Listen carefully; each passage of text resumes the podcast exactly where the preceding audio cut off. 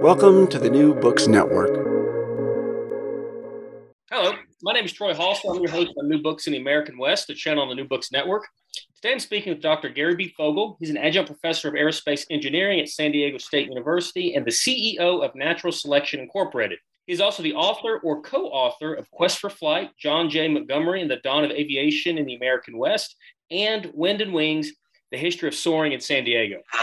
Today we're discussing his new book, Skyrider, Park Van Tassel, and the Rise of Ballooning in the West, published by the University of New Mexico Press in twenty twenty-one. With a reputation as a hot air balloon capital of the world and the home of the Albuquerque International Balloon Fiesta, the southwestern desert city of Albuquerque frequently showcases the magic and adventure of ballooning. This legacy links back to the eighteen eighties and a man by the name of Park Van Tassel. Through this pioneering flight, Van Tassel not only opened the skies to future generations across New Mexico, but he also opened minds to the possibility of manned flight throughout the American West. A charismatic P T Barnum-like showman, Van Tassel rose from obscurity to introduce the new science of ballooning and parachuting throughout the West. Van Tassel toured extensively from California to Utah, Colorado, and Louisiana, and later embarking on an international journey that took him to Hawaii, Australia, Southeast Asia, India, Africa, and beyond. Skyrider uh, weaves together the many threads of Van Tassel's extraordinary life, situating him at last in his rightful place among the prominent aerial exhibitionists of his time. Gary, thanks for speaking with me today. I appreciate it. Troy, thank you so much for having me. Thank you. Awesome. Well, uh, as always, I always like to start off with this uh, pretty much the same question. How did you come uh, to write this book? Yeah, great question. So when I was investigating the, the Montgomery book that you mentioned, Quest for Flight, uh, Montgomery was a glider pilot in, in California, experimenting with gliders in the eighteen eighties and into the nineteen hundreds.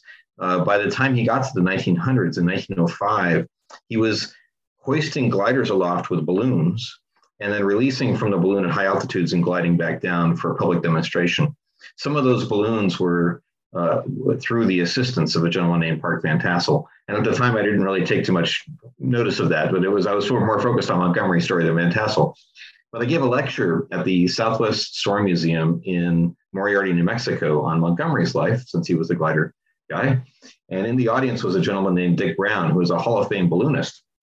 And Dick Brown came to me afterwards and said, here's a U S B stick of P D Fs about this Park Van Tassel gentleman. You should really read these and research Van Tassel because he should be your next book. So, okay, so I looked at the P D Fs. Very amazing story. So right away, I could see that this gentleman had traveled a lot. And the P D Fs were newspaper clippings from different places and different times. But clearly, he was traveling so quickly. It was like, wow, how does he get around? And what was he doing? And there's parachutes and balloons. And it was just this, like, like only seeing like twenty pieces of a thousand-piece jigsaw puzzle, right? Mm-hmm. But clearly really fun and interesting.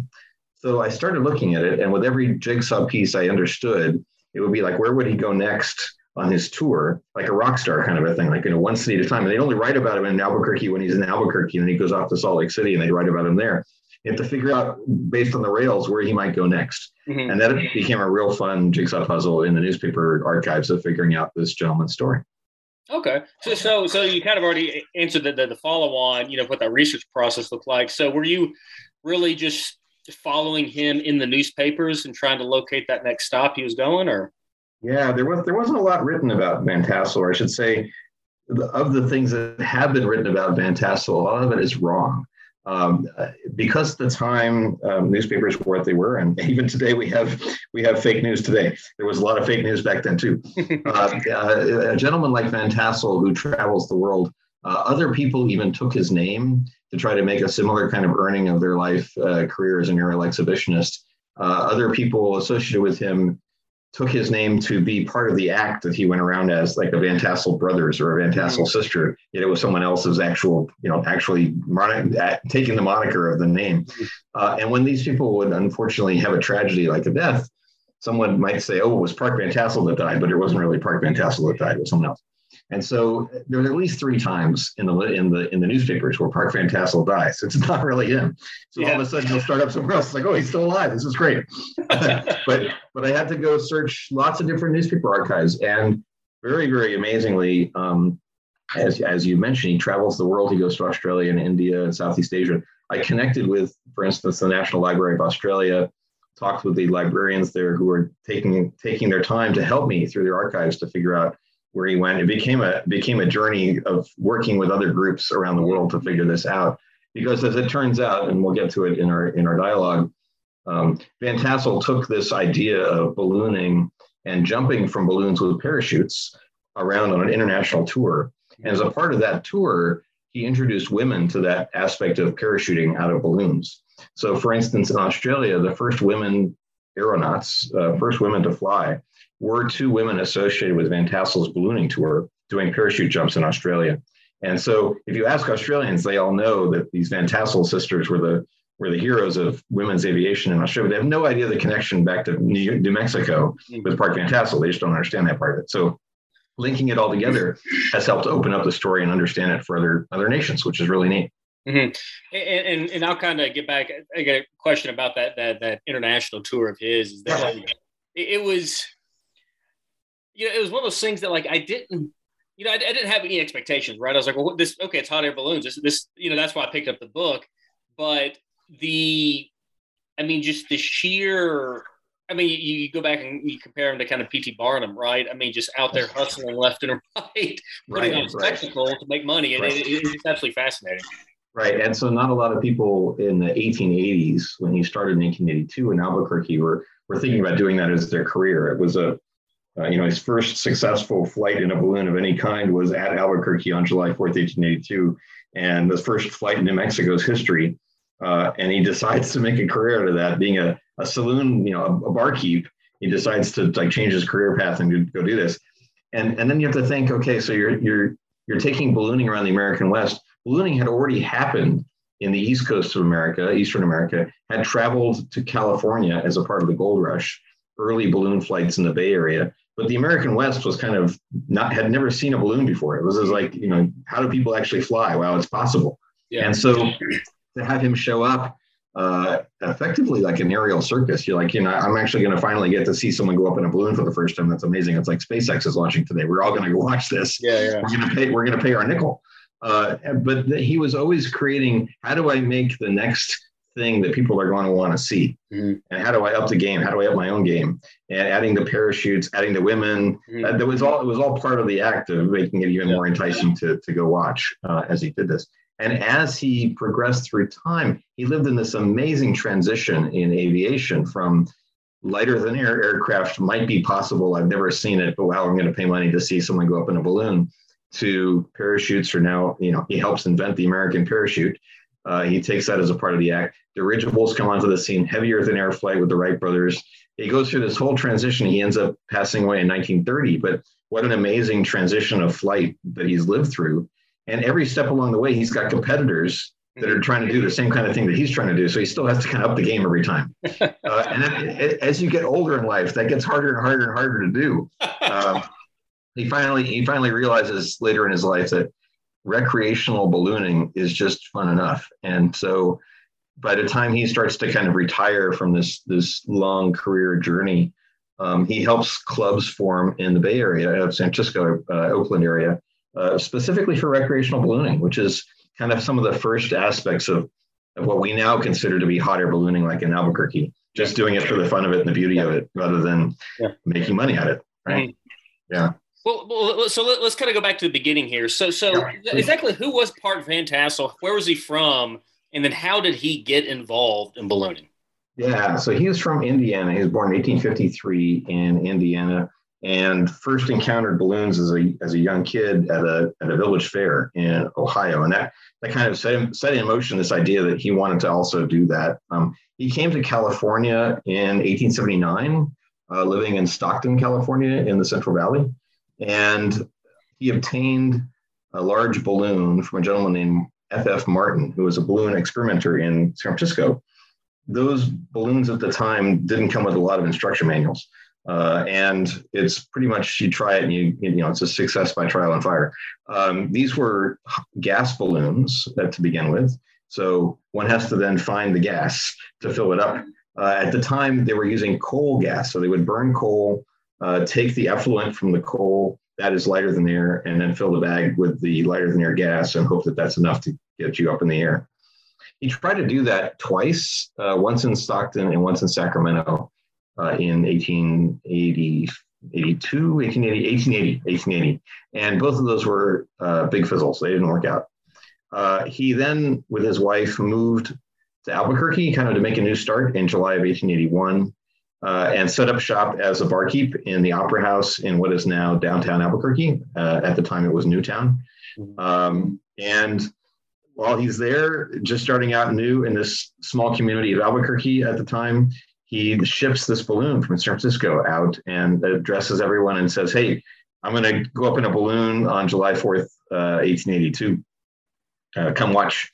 And everyone, you know, barkeep wants to go in a balloon. He's been drinking a lot. What's going on here? Uh, but finally, he, you know, he actually gets it to work. It's getting that balloon set up for that event uh, required two days of gas, the entire city's supply of gas for two days to inflate this balloon, this rather large balloon, two thirds full. And that was not, that was barely enough to lift Park Van Tassel up into the air. He had to remove a lot of the ballast that he would have normally taken with it in the basket. Uh, the ballast was important for coming all the way back down to kind of slow your rate of descent. You throw the ballast overboard, um, but he couldn't take a lot of ballast up with him. Uh, and, and in the morning of July fourth, this balloon is only two thirds full. You know, he's, he's like, well, we're going to wait till later in the day when I, when I really inflate it as much as I possibly can. So the entire city had come to watch this in the morning, and then they just they disappear. They go to Old Town for other other July fourth activities, and by the evening, six fifteen, it's announced that he's ready to launch. They all come back to Newtown by trolley, and he launches and successfully goes up to fourteen thousand feet, uh, survives coming back down again miraculously without a lot of ballast, and lands in a cornfield uh, near Old Town. And not only was that his first flight, again, that's the first flight by anyone in all of New Mexico's history, uh, setting in motion a lot of interesting things that happen in New Mexico, because now all of a sudden uh, New Mexico finally realizes that this is possible, that flight mm-hmm. is possible. And a lot of people become interested in it. Other cities want to have demonstrations. And he tries to make, re- you know, repeats of this at Las Vegas, New Mexico, and again, back in Albuquerque, back in September of eighteen eighty-two, and he can't get it to work. Uh, so everyone now is wondering, you know, does Park really know what he's doing? Is he is he a fraud? Was it lucky the first time? You know, what's going on here? Uh, and and he, he leaves New Mexico with this decision that he's going to not be a barkeep anymore, that he's going to make his life as an aerial exhibitionist and take this technology around the American West by rail um, to show America what, what ballooning like and how cool it is. And that was a big risk uh, for him. Not, you know, not, not many people were doing that at that time. And also, unfortunately, his wife returned to California as he went off to Utah to go do this tour. So there was clearly a falling out mm-hmm. uh, with his wife over, over that decision. So um, just, just, you know, remarkable decision-making at that time. Yeah. Well, it's just so that you talk about that first flight, he's at fourteen thousand feet. You know, I can't believe he actually made it down. But yeah. that's, that's, that brings up a good, que- an interesting question, right? Is that um, can you talk? Can you kind of explain to our listeners how, you know, a hot air balloon of this period works? And, yeah. and, and, and that was just for me as I'm reading the book. I, I'm like, yeah. okay, I think I understand. But I'm, I'm always reading a story that, like, you know, throughout the, throughout this thing, he's improving this one, or he's making repairs, or he's building a new one. So for me, it kind of begged a question. Um, I guess kind of, that kind of goes along with, with that first one. How does it work? At every, each one of these steps, is he is he trying to improve upon his current design, or is it really more of a maintenance thing, just trying to make sure, hey, this thing should work as intended? Great, great question. And so I should remark first that the book, when I started writing the book, of course, I'm a I'm a glider historian guy, and I know just a little bit about ballooning. I worked at a balloon company as a kid here in San Diego. Um, but I don't, I don't know all the terms. So I, I too was like, you know, what's a gas balloon? What's a smoke balloon? And the book comes with a glossary, so it helps understand these terms. So that's, that's important. Um, but back in the day, uh, uh, there was this gas balloon again. So using coal gas to, um, to keep something lighter than air and have it go aloft. The, the, the pilot on board would have a valve to be able to control the amount of gas that's in that bag as it goes up. So when you start the mission, it's as inflated as it's possibly going to be. When you go up, you can release a valve and it's going to release the gas, and then you're going to be coming down. And there's no way, there's no way of adding more gas. You're coming down. And that means that to control the rate of descent, you're going to throw weight overboard to make you lighter, so you decrease your, your rate of descent. That's the, that's the control system. Mm-hmm. The other type of ballooning at the time was called a smoke balloon. And that was effectively, you're going to make a fire uh, under from wood, just burning wood, burning material. Uh, you're going to put a, a bag, a big balloon, you're going to hold it over that fire and capture not only the heat, but also the smoke. It's going to fill up that balloon really rapidly. It's very loud, hot air. And you better be ready to go when you're ready to go, because when it's full, you're going to go. And off you go. Uh, again, uh, a valve to control, if you needed to, to release the hot air. Uh, but again, no way to add more heat. Mm-hmm. It's a one time, you're going to fill it up and you better be able to go. Mm-hmm. The smoke balloons were often used later, as we'll talk about later today, for parachute jumping. So if you're going to go up uh, underneath this hot air balloon that's filled with hot smoke, uh, go up and you're going to jump out. Well, then that balloon's going to come back down on its own somewhere, and no, no person on board is going to float back down again. Mm-hmm. And it's a quick way of not having to w- use the city's gas to get this whole big gas bag filled. You're just going to hold it over the fire, get it filled, and, and twenty minutes later, you're going up, and then it's going to come back down anyway. Yeah. Um, so those were the two main, main, main types. Today, it's very different. So, you know, thanks to Sidney Cutter and other people in New Mexico, we have now modern hot air ballooning, which uses propane and a burner. And you can adjust the amount of heat you have in your balloon at any time you want, because you've got the propane, you burn it, and or you can open a valve and come down. Uh, a lot, lot, lot more control. And the current balloons, you know, made of synthetic materials, um, very lightweight, very, very strong, uh, far, far better than the than the cloth that was used before. The the balloon that Van Tassel used uh, in Albuquerque in eighteen eighty-two was actually made of cow intestines. Hmm. So think about piecing cow intestines together. Very stretchy, very stretchy stuff, but it's not going to last long as a balloon. You know, after after like a number of flights, this thing's been expanded and it's been through the bushes, and you know, there's holes in it. You got to patch it up. Pretty soon, it's just you got to get a new balloon. Okay. And a very expensive process of getting a new balloon at the time. Not many makers in America doing that kind of thing.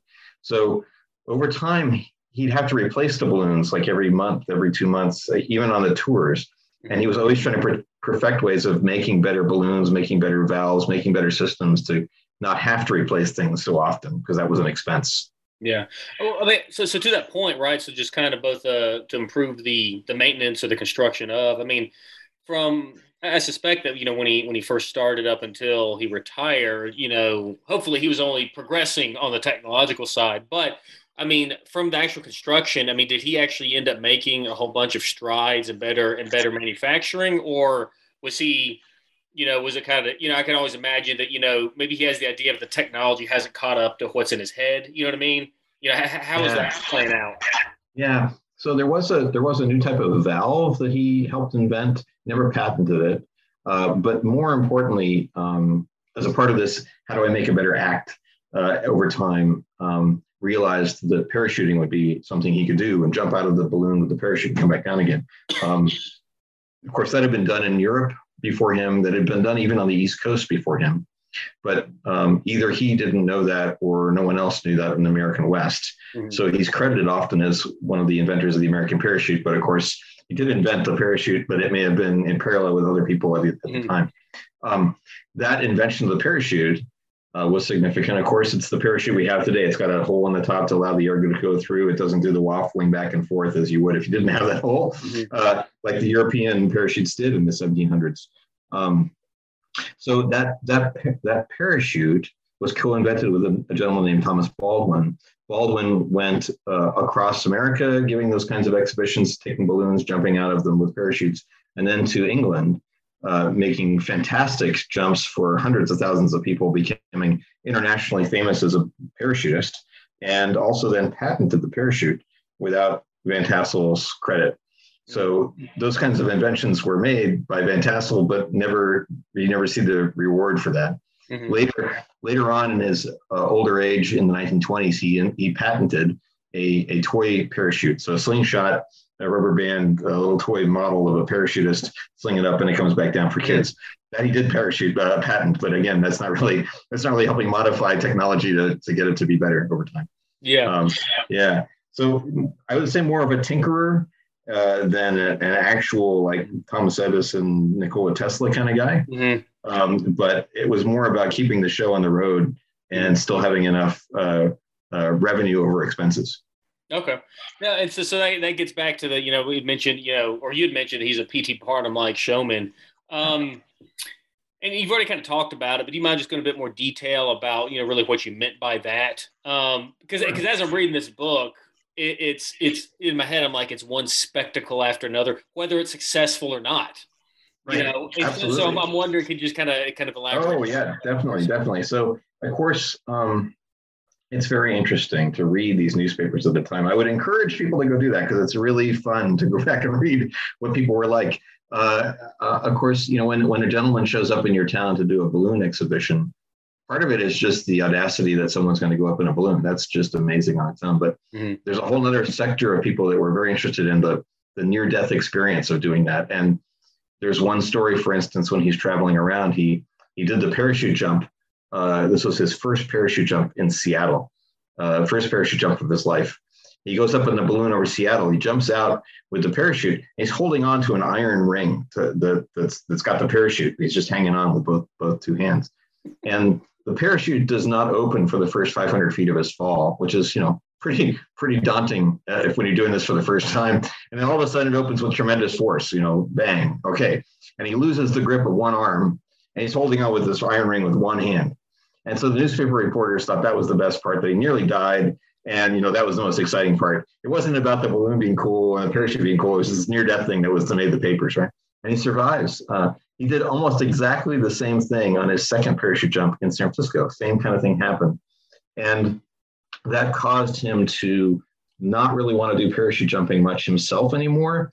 Uh, he hired aer- other aeronauts and trained them to do that. Uh, they were younger folks, uh, maybe with more bravado than he did. Um, as part of the act. It still had to happen. It just wasn't going to be him. Yeah. Um, but the tour, you mentioned the, the tour, he really, so think about all the rail, railways in the American West from city to city. And the race was on uh, against other people that were catching onto this idea, who would be first to the next biggest city to be the first one to do it and then reap, reap the most rewards. He traveled to Salt Lake City, gave the first balloon flight in Utah's history, traveled to Portland, first balloon flight in Portland's history, also Salem, uh, Seattle, Denver, Kansas City, uh, really just, you know, major cities by rail with, with rather large expense around, you know, holding this, carrying this balloon with you around with a basket and all the rest of it, plus your ticketing. Um, not, not cheap.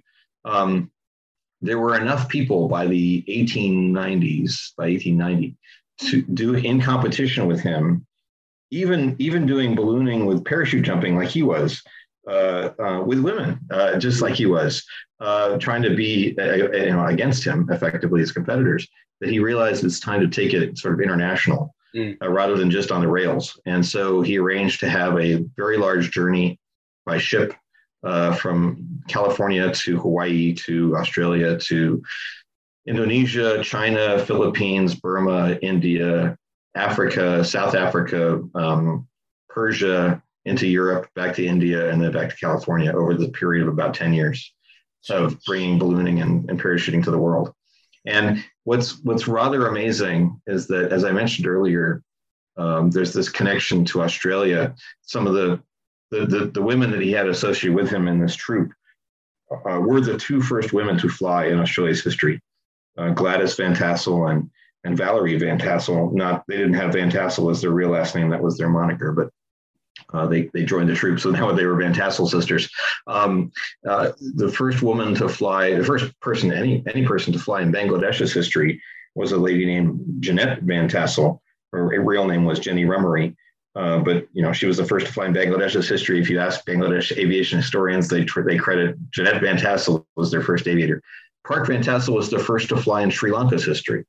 Uh, so you just go, you know, he went around the world. He was so ahead of it that um, that he was right on the edge of what was possible and what people were doing at the time. And that made it really fun and interesting. Uh, so really the exhibitions were were truly sensational, like SpaceX or, or their launches are today. Yeah. I just like, I like that he's like, all right, I, I do one better. I'm gonna do this for ten years somewhere. Exactly. Well, and, and so also, yeah, no. So Troy, also, you know, there were still competitors that were tracing him around the world. It was very much like the Great Race or, or like around the world in eighty days kind of thing. Uh, there was a gentleman uh, named Percival Spencer from the U K. Another gentleman, uh, Thomas Baldwin, uh, was also now, you know, his his ex-partner that had taken the technology was also touring around the world in competition with Van Tassel to bring this technology around. And other nations were very interested in this, in Western technology. So for instance, Japan, this is right at the same time as Emperor Meiji's uh, Meiji restoration of Japan. He wanted to bring Western technology in, largely to understand it for military purpose, mm-hmm. and, you know, understand if, you know, what, what could be used where for warfare. And you got to understand, like, the idea of parachuting, that's a pretty, pretty important idea uh, in a military yeah. context. And so a lot of these people were, were, were showing this technology, not just for, for the public to enjoy, but also to get to the governments to say, hey, you know, can you li- license the technology or buy the technology? Mm-hmm. Uh, and Japan was very interested in that. So was China. Yeah. Yeah. Yeah. That's it's just one of those things. It's, as I'm reading the story, I'm just kind of like, you gotta be kidding me. Really? You know, it, it's, I'm like, it's just kind of like, what, what, uh, yeah, I don't have quite the right, well, the, the word I want to use is probably not family fritty, but like, there this guy, bravado, it's, bravado. It's just such a fascinating concept. Right, right, right. Um, so, so how did he actually pay for all this? And so that, that's, that's the thing I'm, I, I, I was, I was curious about, um, you know, was it pure ticket sales? Did he have investors either throughout the entire time or along the way for the international stuff where government's kind of sponsoring his trip in? You know, how, how did, how was he able to pay for all this in the long run? Excellent question. Um, yeah, really insightful. Uh, of course, when he started, he's just a balloon keep, uh, barkeep. So he balloon keep. That's a good one. Uh, he's a barkeep. He doesn't have a lot of lot of money. Uh, his wife's left him, and it, it really is just him on the road making ends meet. Uh, so at each stop, he would charge money for people to come see the balloon up close. So they have an enclosure, a, a gated area where you could be close to where the balloon's being filled with gas or being, or in that smoke balloon, you could actually help hold the ropes, that kind of thing. And, you know, you'd pay money to be in that enclosure. Of course, it's a balloon. So as soon as it lifts off, everyone's going to see it in the entire town. You don't have to be near the enclosure. You just, you just look up. Right? Yeah. So, so, you know, at most of these events, like, you know, ninety to ninety-five percent of the people weren't paying. They were just watching from outside, mm-hmm. but there'd be the five percent that would still go inside and pay. And that was his revenue. So that was really the way he would make money. So he literally had to do these kinds of trips and events to keep it all going. It wasn't, it wasn't a sponsorship by government or anything like that. Even when he went abroad, um, uh, there there were there was interest, as I mentioned, from governments, but I'm, there's no record of him getting paid by a government for any of this kind of stuff. But he was doing demonstrations for very wealthy people. So in India, especially, uh, a lot of the you know upper class. Uh, um, you know, owners, landowners, uh, you know, uh, governors, that kind of thing. They would, they would, they would give him money, large sums of money to do these kind of private events. So it would be like a private SpaceX launch, right? You know, like you, you, to show that, to show your neighbor, uh, your neighbor governor, I got Park Van Tassel. Can you get Park Van Tassel? I don't think you can get Park Van Tassel. I got him. He's coming to my birthday, that kind of thing, right? So, uh, so when he got to India, he actually made a lot of money in India um, at that time, and. Uh, you know, India was not a, not, it was a very have or have not kind of place, um, but he was definitely in with the have crowd. Um, there was one sponsorship he did arrange uh, in London, uh, a, a balloon flight that he wanted to make across uh, all of India from Calcutta to Bombay, and a newspaper called the London Graphic sponsored the, the balloon that he was going to use. Unfortunately, that flight was never done. Um, he had a tragedy happen before that could, that event could take place. Um, There were other ways of making money. Uh, when he was in California uh, in the eighteen, uh, eighteen, eighteen, late eighteen, yeah, sorry, eighteen, eighteen eighties, late eighteen eighties, uh, a gentleman named uh, William Randolph Hearst, who has just at the time become editor of the San Francisco Examiner, hired Park Van Tassel to take a photographer aloft in a balloon because people had seen the balloon go up, mm-hmm. but they had not seen what it looks like to look from the balloon down on their city. So he took the photographer up. It's very difficult as a photographer. You have big glass plates and you've got this big camera and you can't move that much, but the balloon's moving. Oh my goodness. Mm-hmm. So to get a still picture was really, really, really hard, but they managed to get some still photos and show them in the newspapers. Some of those photos still exist of San Francisco and also Los Angeles. And those, those pictures were the first aerial photos of California. Mm-hmm. And also, Um, again, showing the public what avi- how how amazing aviation is, how cool it is, what it's like to be in the air and look down on a city. Um, just you know, thinking differently about te- technology and what it means to people as a public perception. Mm-hmm. Uh, no, so, it, yeah. I was saying with the the the, uh, the Hearst, um, you know, take the, the photographer up. Like literally, I was just saying that all of a sudden my light bulb, go, light bulb goes off, and I'm like, oh, every aerial photograph of a city that I've seen around the turn of the century is probably done in hot air balloon. Yeah, it's it's either it's either a balloon with a, a um like a like a gas balloon, like I've been mentioning, or it's even tethered. So the ones that Park Van Tassel were doing were just they're just free flowing. You just go up and you're going to take your guy, and you better fly over the right part of the city, or take a photo and come back down somewhere else. Hopefully you don't land in the and the camera doesn't get damaged in landing, which sometimes happens. Yeah. Uh, but usually it was with a tethered balloon. So they they put a, a balloon up on a rope with a winch, and you hoist it up to two thousand feet, take your photos, and you reel it back in again. Mm. Uh, easier landing, uh, and still still uh, balloon. It's not going to move around. Okay. Um, so and and also, of course, balloons have had a, a fantastic military opportunity for a long time. Even since the Civil War, balloons were used in America for reconnaissance. So a similar kind of idea. You can put someone up there to watch things, um, and that's been a that's been a tremendous opportunity for ballooning. But that's mm-hmm. not necessarily exhibition. Yeah, yeah. yeah. So um, let me see. How long let me get caught? Here we go. Okay, yeah. yeah. So um, so he does that world tour, right? Um, and so it's kind of one of those things. One of my favorite, I think, parts of the book of the chapter, I think, is that last one when he comes back. Um, and, and, and so what kind of uh, an aviation world did he return to once that tour was complete? Exactly. Like, like, yeah. Sorry, go ahead, you know. It, to me, to me, that transition in aviation's history was um, just, uh, Uh, just amazing. So it, it, it's it's hard for, I think, I know we think that technology is going fast right now because it is, but you know, to to start your career when when like ballooning is just maybe a thing, maybe it works, maybe it doesn't, and there's no instructions, to come back to California, uh, unfortunately after having a stroke in India, uh, to come back to California and see dirigibles for the first time, mm-hmm. powered balloons that people are now flying around California, and and to see gliders, you know, heavier than air aircraft being used, and not long after to have powered aircraft be a real thing. Uh, that is, that's like amazing technology generation that you can't, it's hard to describe, especially for someone of Van Tassel's age who's, who suffered, suffered through all the, the difficulties of it starting. Uh, so it's like, oh, wow, it's really easy now. And so many people got interested in that kind of technology and in aviation. And, uh, and San Francisco was a real hotbed of this activity in the American West, that he became really captivated, not only by dirigibles, uh, but also just, again, the recreational aspect of taking people aloft for the fun of ballooning. Uh, so he helped in the formation of the Oakland Aero Club and the Pacific Aero Club. Uh, these were competing clubs, uh, one in San Francisco, one in Oakland, and uh, generally had balloon races. These are some of the first balloon races in America's history. Uh, taking off from San Francisco generally, and then traveling south in the prevailing wind towards San Jose. Uh, some of these are just harrowing uh, uh, races. People, you know, trying to do whatever they can to beat the beat the competition, but they end up landing in the bay, or they land up, land up landing in the in the, in the in part of the bay that's kind of like swampy, and then the balloon kind of drags across, and people break their legs when it drags across and stuff. It, every every every flight's a total adventure. And he's an he's an elderly man by that point. It's a it's a daring thing to do, even as an elderly man. But but it's the fun of it. It's the spirit of it, and it really kept it kept that same spirit that he had when he was in New Mexico, of just the fun of ballooning, rather than worrying about the expense of it all. Mm-hmm. And I'm not sure how he was how he managed to survive and get an income at that time.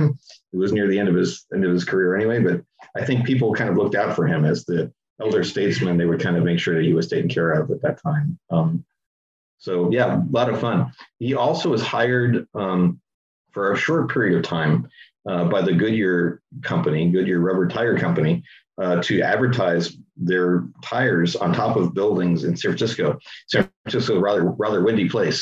And so the idea was to have a balloon that could be aloft over a building to have the banner of Goodyear on it, but shape it in an aerodynamic way like a blimp, such that the, it could stand the, the, the, the winds and not come down.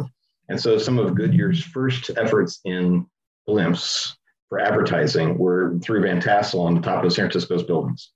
Uh, and that's just a totally forgotten thing that I happen to find in the newspapers, but it's pretty cool. That is yeah. pretty cool. That is yeah. cool. Yeah, yeah. yeah. Um, okay, so so let's um, kind of start to, to wind down here. Um, yeah. So I was like, kind of, I was like the. End it this way. Uh, how, how can this book help, uh, you know, our, well, not readers, listeners, better understand the American West? Wow, great. Uh, so The first thing I want, yeah, great question. First thing I want to say is um, not only was Van Tassel pioneering, and of course, if you're in New Mexico, uh, you now know who was the first to fly in your state, which is, again, fantastic. Um, but Van Tassel, I think the most important thing is he opened up the skies to, to, to people, to understand that flight was possible and that they could do it too. He really inspired a lot of people to get into flight. And that was not just for men, that was for women too. So the first person to make a parachute jump in the American West was Van Tassel's wife, Clara, uh, wife number three, I think that was, of five. Um, and, you know, very daring woman to jump out of Park's balloon with a parachute, but she survived over Los Angeles, that first parachute jump. And so, you know, making sure that women were included in this in a time where they were just going through suffrage and coming into their own, uh, really opening the skies for them too. I think it was very important for the American West at that time. Uh, the technology, the importance of not only the aviation that was going on, but the, the systems of moving around, the, the ability to be able to go from city to city by rail. If that had not been there, he would not have had that career. Mm-hmm. So it was, the, it was the timing of being able to, to have the transport that allowed that to happen at the right time. And that transport had like basically just come to Albuquerque, had just come to cities like San Diego. And so it was a brand new thing. You know, like this guy's going by rail. How cool was that? He always got a balloon. How cool was that? It's a really, it was a really forward-thinking uh, aspect. And then to realize that he took the technology that he first got to work in New Mexico and basically brought that to the American West and then the world. Um, and then, you know, and then returned. Uh, but it's not just him that returned. So, you know, now we have the Albuquerque Balloon Fiesta every year in Albuquerque. And Albuquerque's now like the ballooning capital of the world. Uh, because it's a fantastic location for ballooning, as it turns out, because it's got exactly the right currents where you can take off in a balloon from Albuquerque, kind of go along the ground at, le at ground level in a in a southerly current, and go up in the air, and then and then go back in a in a in a northerly current back over the field where you took off from, come back down, and like land right back where you started. In ballooning, that's like you know that's very difficult. That kind of box is unheard of. But in Albuquerque, that happens a lot, especially in the fall, and so. Um, It's, an, it's a magical thing. I had the great pleasure of being in Albuquerque last October for the fiesta. And it's just a magical thing to see four hundred balloons in the air doing the box, coming around and landing back on the field. So that's just amazing. Uh, so, you know, now the world comes back to Albuquerque because it's a great place to do ballooning, but Van Tassel was the first to kind of open those skies. Mm-hmm. And, and that's, uh, that's the legacy that I think he should remember for. Yeah, and that's, that's a great point too, right? Is that like someone had to do it first. Right. So people could go, oh, that's possible. Right, exactly, yeah. exactly, yeah. exactly. And and he's, he, you know, it's unfortunate. He passed away in nineteen thirty uh, in the height of the Great Depression. His uh, sister, who is his nearest relative at the time, uh, could not afford more than just a simple burial. So he's been buried in an unmarked grave uh, in Oakland uh, all this time. And I've just set up a GoFundMe campaign to get a marker on his grave this year, uh, which I just ordered uh, just last week. Uh, and hopefully we'll get that installed uh, in the fall of this year uh, on his gravestone, gravesite. Cool. So finally bringing some honor, honor to him. Yeah. Yeah, that's really cool. Yeah. All right. So, so, so last one. Um, so what's next for you? Are you working on any other research projects right now after the the Great yeah. Balloon Adventure? Wow. Yeah. No. So I've been kind of taking a break. Uh, each of these books takes time. Um, the Van Tassel book was uh, it's fun. It really I I enjoy the research just as much as the writing. And it was the case that um, for my business, I used to, I, I still do travel a lot to D C, but now it's traveling by Zoom more than plane. Mm-hmm. uh, and so I used to write a lot on the airplanes uh, when I'm, when everyone else is watching a movie, I'm writing a book. Mm-hmm. uh, and it's fun to write about aviation when you're in an airplane. Mm-hmm. That's totally cool. uh, so uh, I haven't been traveling as much, which is interesting. So it's kind of like, hmm, how do I write a book when I'm not on a plane? Uh, but I do have some ideas. Um, Uh, I haven't yet picked the next journey, but I will get one soon and uh, and get off and writing something, I'm sure. Yeah. Well, whatever it is, I, I look forward to reading it uh, whenever uh, it comes off the presses. How's that sound? Thank you, Troy. I appreciate that. It'd be great to be back with you, too. Awesome. All right. Well, well, Gary, again, thank you so much. Uh, thanks for this fascinating discussion about one Park Van Tassel. Um, and I encourage everybody to go pick up a copy of the book uh, wherever you can find it. All right. Thank, thank you. Thank you for having me, Troy. Thank you.